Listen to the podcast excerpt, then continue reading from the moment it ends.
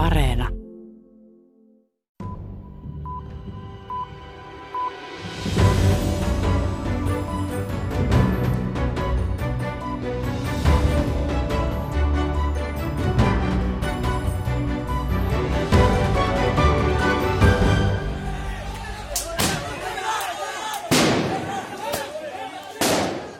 Sotilaat kaappasivat vallan kaakkoisaasialaisessa Myanmarissa vuosi sitten ja toiveet maan suotuisasta demokratiakehityksestä murskautuivat pahoin.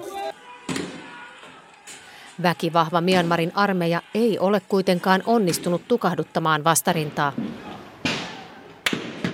Tässä maailmanpolitiikan arkipäivää ohjelmassa kuulemme Tsekissä majaansa pitävän Myanmarin varjohallituksen edustajalta Lin Tantilta, mitä kansainvälisen yhteisön tulisi heidän mielestään nyt tehdä.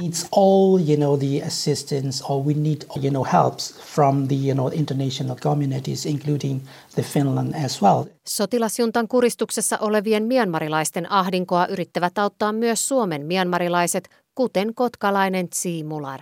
Ne joutuvat pakenemaan ja mä haluan auttaa.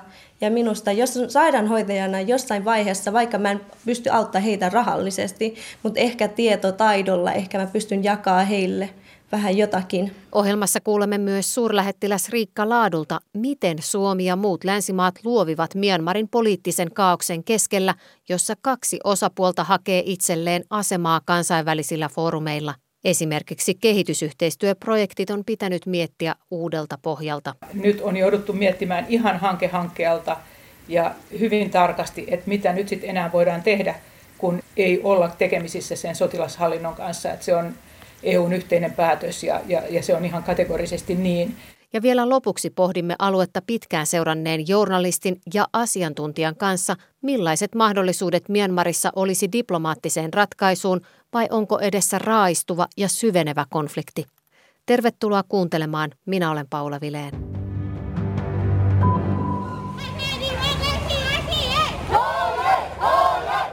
Mielenosoittajat juoksivat Myanmarin entisen pääkaupungin Yangonin kaduilla kuun alussa ja vaativat demokratiaa sekä tuhoa sotilashallinnolle. Mielenosoittajat olivat peittäneet kasvonsa ilmeisenä yrityksenä suojata henkilöllisyys tilanteessa, jossa sotilasjunta on alati koventunein ottein yrittänyt hiljentää sitä vastustavat. Myanmarin siviiliuhreista lukua pitävän järjestön mukaan asevoimat ja turvallisuusjoukot ovat surmanneet vallankaappauksen jälkeen jo lähes 1500 ihmistä, joukossa myös lapsia. Lisäksi tuhansia on vangittu. Yksi näkyvimmistä vangituista on Myanmarin demokratialiikkeen pitkäaikainen johtohahmo Aung San Suu Kyi. Hänen NLD-puolueensa sai reilun vuoden takaisissa vaaleissa murskavoiton – sitä armeija ei sulattanut, vaan kaappasi vallan helmikuun ensimmäisenä samana päivänä, jolloin uuden parlamentin piti kokoontua. Tilanne on painajaismainen niille, jotka elättelivät toiveita, että vuosikymmeniä sulkeutunut sotilaiden johtama maa olisi viime vuosikymmenen avautumisen aikana saanut otteen demokratiasta. Vallankaappauksen jälkeen kymmeniä tuhansia ihmisiä keränneissä jättimielenosoituksissa vaadittiin demokratiakehityksen jatkumista ja juntan väistymistä. Monet paukuttivat kattiloita ja pannuja ajaakseen pahan tai huonon karman pois.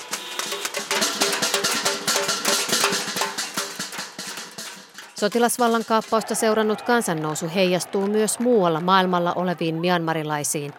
Vaikka Myanmar on ehkä kadonnut uutisotsikoista, armeijan ja sitä vastustavien kansalaisten kamppailua seurataan jatkuvasti monessa maanpakolaisperheessä, niin myös kotkalaisen Tsi Mularin perheessä – Kaakkois-Aasiaan erikoistunut toimittajamme Sari Taussi kävi tapaamassa heitä. Moi! Moi! No niin. Kiitos. Sari, terve.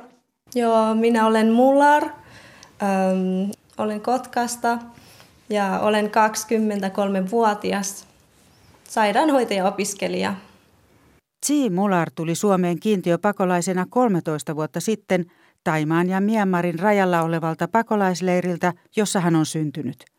Muistot kymmenestä ensimmäisestä elinvuodesta leirillä, bambukattoisen ja majoineen, ovat yhä terävästi muistissa, hän kertoo. Haluttiin ensimmäiseksi päästä ö, Amerikkaan, kun meidän isovanhemmatkin ovat siellä ja suurin osa meidän suvuista on siellä. Mutta meille, meitä kiellettiin, että mun isä on ollut niin kuin karinlainen sotilas, niin kuin armeijana ollut. Niin siellä ei otettu meitä, niin jossain vaiheessa sitten Suomesta meitä haettiin. Karen identiteetti ja historia ovat perheessä vahvasti läsnä, mutta vuosi sitten sotilaiden kaapattua kaiken vallan tilanne alkoi kiinnostaa Mularia vieläkin enemmän. Mular ja hänen perheensä saavat tietoa etenkin armeijan ja karensissien taisteluista sosiaalisesta mediasta ja Karenien keskenään jakamien videoiden kautta. Tuntuu tosi pahalta, kun niitä poltettiin niin kuin elävinä. Missä se tapahtui? Yhden videon mukaan toiseen etniseen ryhmään kuuluvia tyttöjä poltettiin autoon joulukuussa. Käy ilmi, että kyse on ilmeisesti jouluaattona tehdystä hyökkäyksestä, jossa poltettiin kaksi Pelastakaa lapset järjestön paikallista työntekijää ja yli 20 muuta ihmistä. Siellä on paikalliset ihmiset tai niin kuin, sotilaat, karenilaiset sotilaat, ketkä niin kuin, lähettävät meille viestiä, että tällaista on tapahtunut ja burmalaiset armeijat on niin kuin, niin, ampunut heidän alueelle ja polttanut heidän kylää ja tämmöistä. Minusta suurin osa viestistä on niinku tullut just pakolaisilta. Ihmiset, jotka pakenevat just sillä hetkellä, niin ne ehti ottaa videoita. Joo, ja ne puhuu ja niin ne on ollut semmoisessa tilanteessa, niin minusta kyllä pystyy luottaa. Myanmar on etnisesti hyvin moninainen maa ja myös maanpaossa moni identifioituu yhä omaan ryhmänsä. periaatteessa Kotkassa, Kotkassa meitä on vain muutama perhettä, niin meidän perheellä ei oikein pysty tehdä mitään, mutta koko Suomessa meitä on karenilaiset, me kokoonnutaan Zoom kautta tai joku median kautta ja lähetämme viesti, että tällaista avustusta on niinku tullut, niin mi- miten voi, tai niin siellä on tapahtunut tämmöistä, niin miten me voi, voidaan auttaa. Jotkut niinku kerää rahoja, lähettää niille pakolaisille ja semmoista. Kärjistynyt tilanne näyttää kuitenkin yhdistäneen jonkin verran ryhmiä myös Suomessa.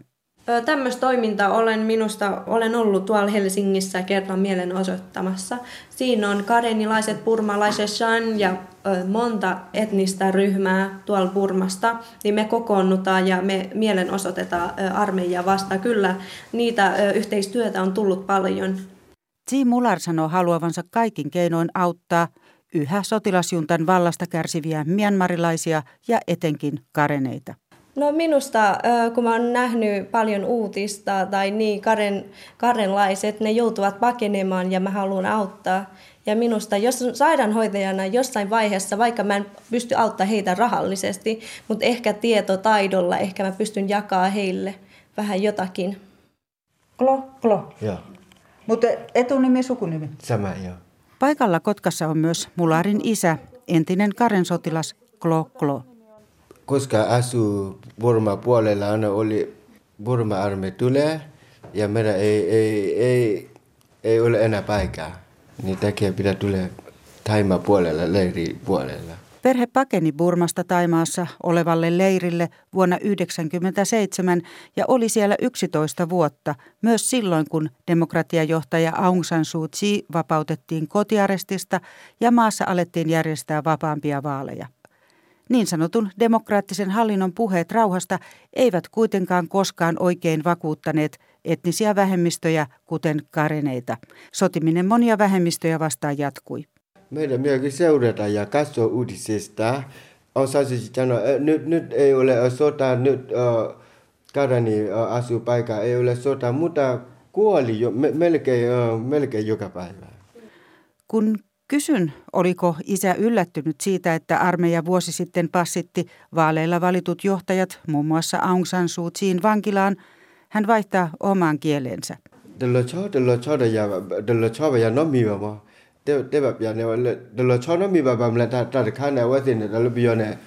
En ihmettele yhtään, että niin tapahtui, mutta olen surullinen, Klo Klo sanoo. Demokratiaa kehitettiin hänen mielestään ulkomaiden painostuksesta, mutta sotilaat eivät olleet valmiita luovuttamaan valtaa.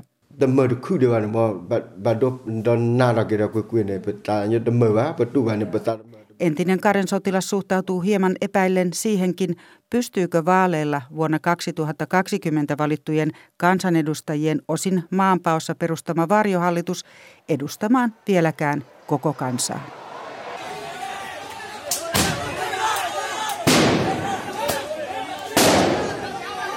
Vuosi sitten tapahtuneen sotilasvallankaappauksen jälkeen vuoden 2020 mitätöidyissä vaaleissa valitut piirit perustivat varjohallituksen nimeltä Kansallinen yhtenäisyyden hallitus, NUG. Päämaja on Prahassa, Tsekissä.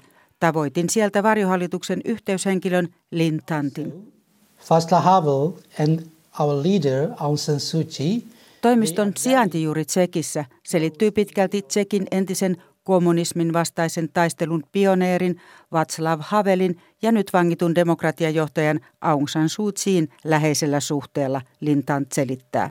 And still now the Czech Republic, you know, the first country to denounce the military coup in Myanmar. Tsekin tasavalta oli myös ensimmäinen valtio, joka tuomitsi sotilasvallan kaappauksen, hän sanoo. NUG Varjohallitus hakee kiihkeästi kansainvälistä tukea muiltakin mailta. Lintant on järjestänyt tapaamisia useiden maiden, myös Suomen edustajien kanssa, hakeakseen tunnustusta sille, että varjohallitus hyväksyttäisiin maan viralliseksi edustajaksi. What kind of support are you getting from other countries? Especially, you know, diplomatic supports and the political supports. Olemme saaneet diplomaattista ja poliittista tukea, Lintant sanoo.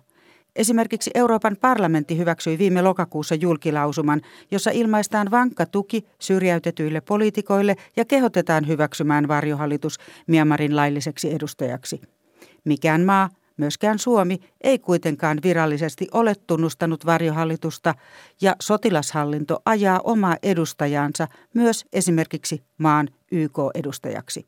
Right now, so we need all, you know, the assistance or we need all, you know, uh. Tarvitsemme nyt kaiken mahdollisen tuen, Lintant vetoaa, sillä väkivallan seurauksena yli miljoona ihmistä on joutunut jättämään kotinsa.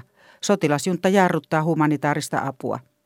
Sotilaat eivät hänen mukaansa kuitenkaan ole saaneet koko maata haltuun.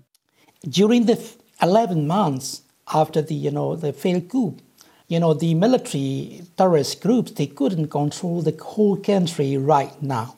Lintant sanoi, että varjohallinnolla on jopa hallussaan joitakin alueita Myanmarissa ja opposition joukot olisivat saaneet perustettua myös kouluja. Suurten mielenosoitusten siivittämä vastarinta on ollut pääosin rauhanomaista, mutta turhautuneet ihmiset ovat alkaneet muodostaa uusia aseellisia ryhmiä, jotka hakevat koulutusta juuri etnisten armeijoiden sisseiltä. In March last year, they started to be formed as the local people defense forces. Viime vuoden maaliskuusta asti on muodostettu kansanpuolustusjoukkoja, jonkinlaisia kodinturvajoukkoja, jotka puolustavat kansalaisia sotilaita vastaan. The already, you know, many ethnic armed groups and also they have the arms factories as well. Etniset armeijat pystyvät valmistamaan aseita ja niitä aseita myös kodinturvajoukot voivat käyttää, Linthant sanoo.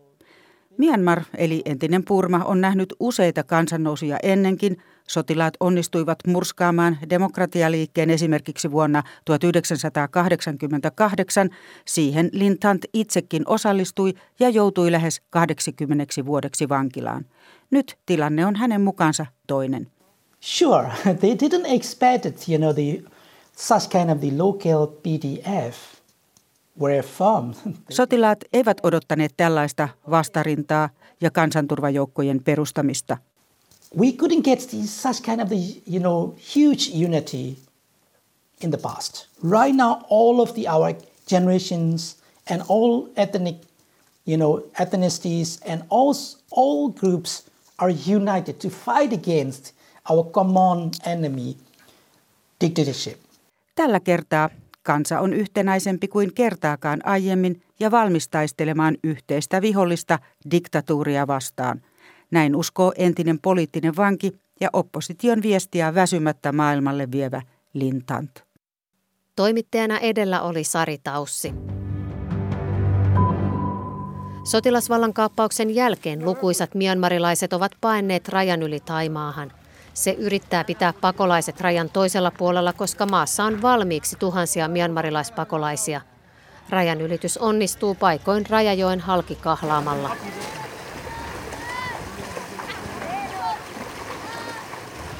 Rajajoen äärelle on viime viikkoina tullut lisää mianmarilaisia kiihtyneitä taisteluita pakoon. Mianmarilaispakolainen Sabal Fui kertoo paineensa ilmaiskuja ja tulitusta. Oh,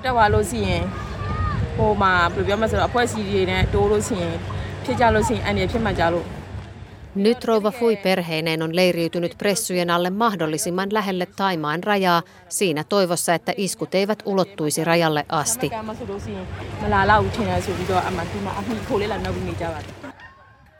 Toimittaja Rauli Virtanen vieraili tuolla samalla alueella Taimaan puolella hiljattain ja tapasi mianmarilaispakolaisia. Tavoitin Virtasen Taimaasta alkuviikosta. Millainen kuva Rauli sinulle piirtyi Myanmarin tilanteesta sen perusteella, mitä Myanmarista paineelta kuulit? No siitä piirtyi niin kuin äärimmäisen synkkä ja huolestuttava kuva monellakin tasolla sen takia, että, että Myanmar on, on unohtunut nyt maailman uutisotsikoista. Toki maa on myös täysin sulkeutunut niin kuin muulta medialta, mutta Afganistanin ja Etiopian ja Ukrainan jälkeen niin ei paljon Myanmarista puhuta. Mä tulin sinne me Sotin kaupunkiin. Sinne saapui joulun aikaan heti joulun jälkeen ihmisiä, jotka olivat olleet pommitusten tykistötulen kohteena ja siellä muun muassa eräs journalisti journalisti kuoli sitten siinä ja hänet haudattiin siellä hyvin koruttomin menoon joulupäivänä. Eli siellä on Myanmarin armeija niin kuin, niin kuin käynnistänyt ylläpitää tämmöistä laajahkoa hyökkäystä tämän Karenin etnisen armeijan aluetta kohtaan sitä vastaan ja siellä on käyty paljon taisteluja, jotka ovat sitten luonnollisesti niin kuin saaneet ihmiset, siviilit suuristakin lähes tai isohkoista kaupungeista – lähtemään pakosalle kohti, kohti Taimaan rajaa. Ja, ja uutta tässä tilanteessa on se, että Myanmarin armeijan kerrotaan jo menettäneen niin paljon sotilaita näissä taistelukontakteissa, että he ovat turvautuneet entistä enemmän sitten ilmaaseen ja tykistön granaatin heittimien tuleen, tuleen, jolloin jälki on myös sitten sen, sen näköistä, eli, eli, eli lähes summittaista.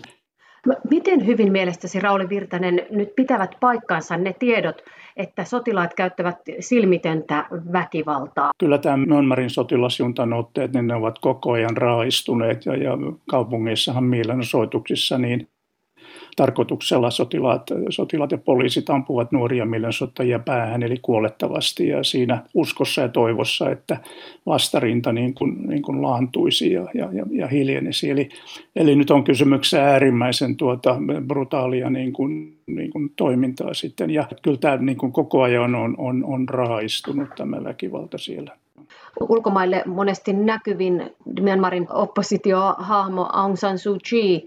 Minkälaista toiveikkuutta vai Aung San Suu Kyihin näillä ihmisillä enää oli vai onko, mitä he ajattelivat hänen kohtalostaan? Kyllä se toiveikkuus on, on mennyt kriitikkojen mielestä. Aung San Suu Kyi on tehnyt siinä virheen, että hän ei ole koskaan kouluttanut itselleen seuraa ja hän on, on, on on tuota, se, se pitkälti yli 70 ja, ja, ja, ja muuta, niin ottaen huomioon sen, Toki se pitää muistaa, että Myanmarin kansankeskuudessa ne ihmiset, jotka siellä vielä ovat, niin tuota varsinkin vanhempien ikäluokkien keskuudessa, niin tuota häntä edelleen niin kuin palvotaan, mutta sitten kun mä juttelin näiden nuorempien ihmisten kanssa, niin, niin suurin piirtein viisi veisaavat. Ja tässä uudessa kuviossa, jossa niin kuin nähdään, että aseellinen taistelu on ainoa keino niin kuin puolustaa Myanmarin väestöä, niin siinä on sen suut, sillä ei nähdä minkäänlaista niin kuin roolia. Nyt on tämä niin sanottu sukupolvi Z, joka on, on täysin epäpoliittinen aikaisemmin, mutta joka lähtee siitä, tuota, että sotilasjunta ymmärtää vain, vain sitä, mitä se itse käyttää, eli väkivaltaa valitettavasti. Näin totesi Taimaasta toimittaja Rauli Virtanen. Myanmarin sotilasjunta näyttää kuitenkin selvästi pitävän Aung San Suu Kyiitä uhkana. Hänelle on lätkäisty useita syytteitä, tuomioistuimessa oikeudenkäynnit ovat vielä kesken. Tähän mennessä vankeutta on langetettu vajaa kymmenen vuotta. International Crisis Group-järjestön Myanmar-asiantuntija Tom Keen arvioi asevoimien haluavan pelata Suu Kyiin pois poliittiselta pelikentältä. She's facing uh, more than 10 charges um, and you know if convicted she could be sentenced to more than 100 years in prison. Um, and they really just you know want to get her out of the political playing field by keeping her in prison. Um, Tom Keenin mukaan Myanmarin kriisiin on kuitenkin vaikea ajatella ratkaisua ilman, että Aung San Suu Kyi olisi osa sitä. She's an important political player and it's very hard to see how the crisis can be resolved without her being part of the solution. Kaakkois-Aasian maiden yhteistyöjärjestö ASEAN on yrittänyt toimia Myanmarin kriisin välittäjänä. Toistaiseksi ASEANin yritykset ovat kuitenkin epäonnistuneet. Tom Keenin mukaan perusongelma on, että Myanmarin asevoimat eivät halua neuvotella. And the opposition, particularly like the NLD and Aung San Suu Kyi, the NUG. Um, the military really at the moment um, doesn't seem to have any um, willingness to to negotiate. International Crisis Groupin Myanmar-asiantuntija Tom Keen arvioikin, että Myanmarissa on edessä uusi vaikea ja epävakaa konfliktien vuosi – ja monet myanmarilaiset tulevat tarvitsemaan ulkovaltojen apua selvitäkseen. With um, a lot of conflict and instability and a lot of people, um, you know, in need of support um, just to, to survive really. Kansainväliselle yhteisölle Myanmar on tuonut samankaltaisen ongelman kuin Afganistan. Miten auttaa ihmisiä maassa, jonka hallintoa ei hyväksytä? Myanmarin tilanteessa on vielä se lisäkierre, että sillä on nyt kaksi kilpailevaa ryhmää, jotka haluavat edustaa maataan kansainvälisillä foorumeilla. Suomen ensimmäinen Myanmarin suurlähettiläs Riikka Laatu toteaa tilanteen poikkeuksellisuuden. Molemmat osapuolet haluaisivat tunnustusta ja, ja kumpaakaan osapuolta ei ole tunnustettu siksi, että, että, että länsimaat yleensä ja Suomikaan ei yleensä tunnusta hallituksia, vaan valtioita – mutta siis mehän e, koko EU kieltäytyy edelleenkin kanssakäymisestä sotilashallinnon kanssa, joten sitä ei missään tapauksessa ole tunnustettu, eikä haluta tunnustaa ja kutsua esimerkiksi kokouksiin. Joten, mutta se, se tilanne on ilmassa, että sitä ei ole ratkaistu. Myanmarin poliittisesta kaauksesta huolimatta Suomi on joutunut ratkaisemaan, mitä tehdä kehitysyhteistyöprojekteille, onhan Myanmar Suomen tärkeimpiä kehitysyhteistyön kumppanimaita – Entisen suurlähettilään Riikka Laadun mukaan niissä joudutaan nyt luovimaan. Nyt on jouduttu miettimään ihan hanke hankkeelta ja hyvin tarkasti, että mitä nyt sitten enää voidaan tehdä, kun ei olla, siis ei olla tekemisissä sen sotilashallinnon kanssa. Että se on EUn yhteinen päätös ja, ja, ja se on ihan kategorisesti niin. Ja se on johtanut siihen, että, että esimerkiksi tätä kehitysyhteistyötä edelleen jatketaan, koska ne tarpeet on yhä kasvaneet siellä, kun talous on romahtanut mutta sitten ne on todella tarkkaan mietittävä, että mitä voi tehdä niin, että, että voidaan toimia tavallaan sen sotilashallinnon ohi niin, että kuitenkin voidaan auttaa sitä kansaa niissä asioissa, missä me siellä ollaan oltu, esimerkiksi koulutuksessa. Näin totesi Myanmarissa toiminut Suomen suurlähettiläs Riikka Laatu. Tähän päättyy maailmanpolitiikan arkipäivää ohjelma tällä kertaa – Ensi viikolla olemme jo helmikuussa. Tuona sydäntalven kuukautena teemme syväsukelluksia aikamme globaaleihin kipupisteisiin, kuten somejättien vallan seurauksiin ja demokratian tilaan. Ensi viikolla pohdimme urheilun ja politiikan suhdetta ja mietimme, miksi autoritaariset valtiot rakastavat olympialaisia. Minä olen Paula Vileen. Kiitos seurastanne ensi viikkoon.